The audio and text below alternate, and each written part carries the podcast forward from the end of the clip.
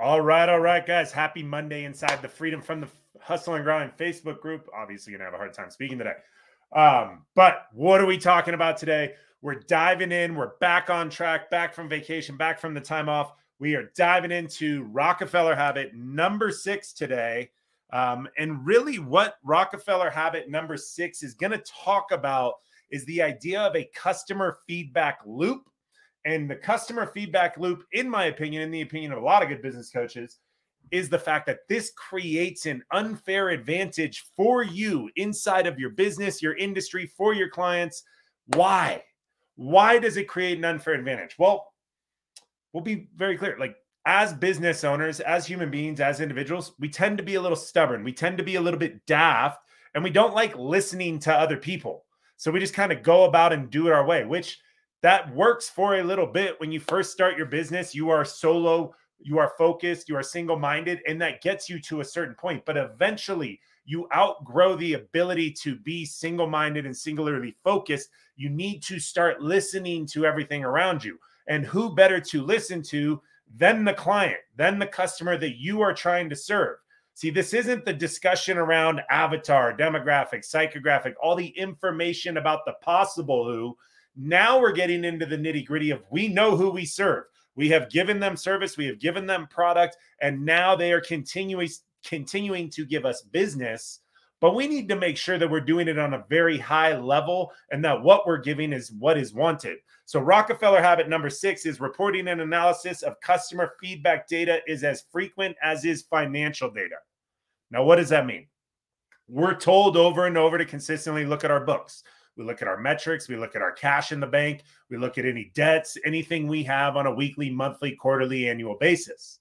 But where a lot of business owners fall short is we are not doing the same, if not more, of the actual data that will come from clients.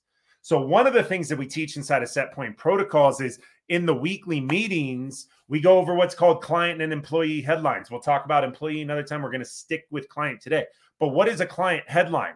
Client headline is any problem, complaint, concern, issue, idea, or suggestion that a client may be giving us. Now, these can come up in regular conversation, directed conversation. Maybe we actually try to solicit the information via survey, whether it's an NPS, a start, stop, keep, uh, maybe just asking the questions of, hey, how do we do? So when you think about data, what I want you to take from today's discussion is that data is not only numbers and widgets, it is also information that is relayed to us from our clientele. Now, there's a couple of key points that we really want to focus on today when we talk about getting data from the customers, how to use it, and why it's important. So, here's the first one, and this is the hardest for most companies to do because of what it takes. It takes every single person in the company, from the CEO all the way down to the front lines. Every single person, especially that upper level and mid level management, needs to be attempting to solicit data via survey, question, or otherwise from its customers. Why? It's easy when you're on the front lines. You're maybe that hourly or you're that e- that eager worker who I did my job. I want to get a survey because I want to get praise. I want to get the pat on the back from not only the customer, but I want the higher ups to see that I'm doing my job. And that is good, but the customer typically is giving a low level of information to the low level employee. Now, when we begin to get into the mid level and high level management, there is an understanding inside of the conversation that there will be a deeper level and we begin to get more of those client headlines. We begin to get more of the problems, the complaints, the concerns, the issues. And those are where we can begin to create that unfair advantage for our business. Because when we hear and then we take them and they're not only heard, but they're then seen and then they're then adjusted, the company gets stronger not only for that client, but all future clientele, all future production and service moving forward. So this is the unfair advantage. We are able to adjust as we go to create a better product or service. We don't have to wait until the entire building is on fire to make changes. We are able to see ahead of the game where the industry is going, what needs to change, what the clientele wants. Whereas most business owners, we sit and we look at just the numbers, we don't look at the client data. And if there's cash in the bank, we feel that everything is going well. but that's not always the whole picture. It's not the full story. So we need to begin taking in more information from the customer data. Well, how do we do this? Simple surveys. There's three that I always recommend. The first is just asking four simple questions How are you doing? What's going on in the industry or in the market that you see that you're trying to be ahead of? What do you hear about our competitors? Yeah, you can talk about your competitors with your clients. I know that's scary to a lot of us. Uh, and lastly, how are we doing? Like, how are we doing inside of all of this? So that's the four question survey that I really like clients to ask. The other ones you can use it is an NPS, a net promoter score. All of us have filled one of those out at one time or another. It's that little box that pops up typically on a scale of one to 10. How'd we do? One to three, uh oh, shit's on fire. We got to fix that. In between, maybe four to seven. And there's probably some work to be done. Eight or above, hey, we're doing well. Let's also reach out to person for a testimonial, referral, or let's find out what they really liked. And let's keep doing that. So simple questions, right? Last one is a start, stop, keep. Hey, you know, what should we start working on? What should we stop working on? What should we keep just as it is?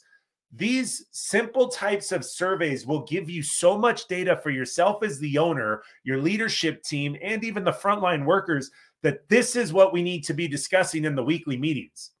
When we can start to bring in the problems, the concerns, the issues, the ideas, and the suggestions to the weekly meeting, all of a sudden we've taken this 60 to 90 minutes a week and taken it from a I don't know what we're talking about session to an actual strategically placed and planning session to make sure that the company is growing. See, companies that are able to do this are the ones that you hear about growing year over year, doubling, tripling, even quadrupling profits, growth, smashing all of their barriers.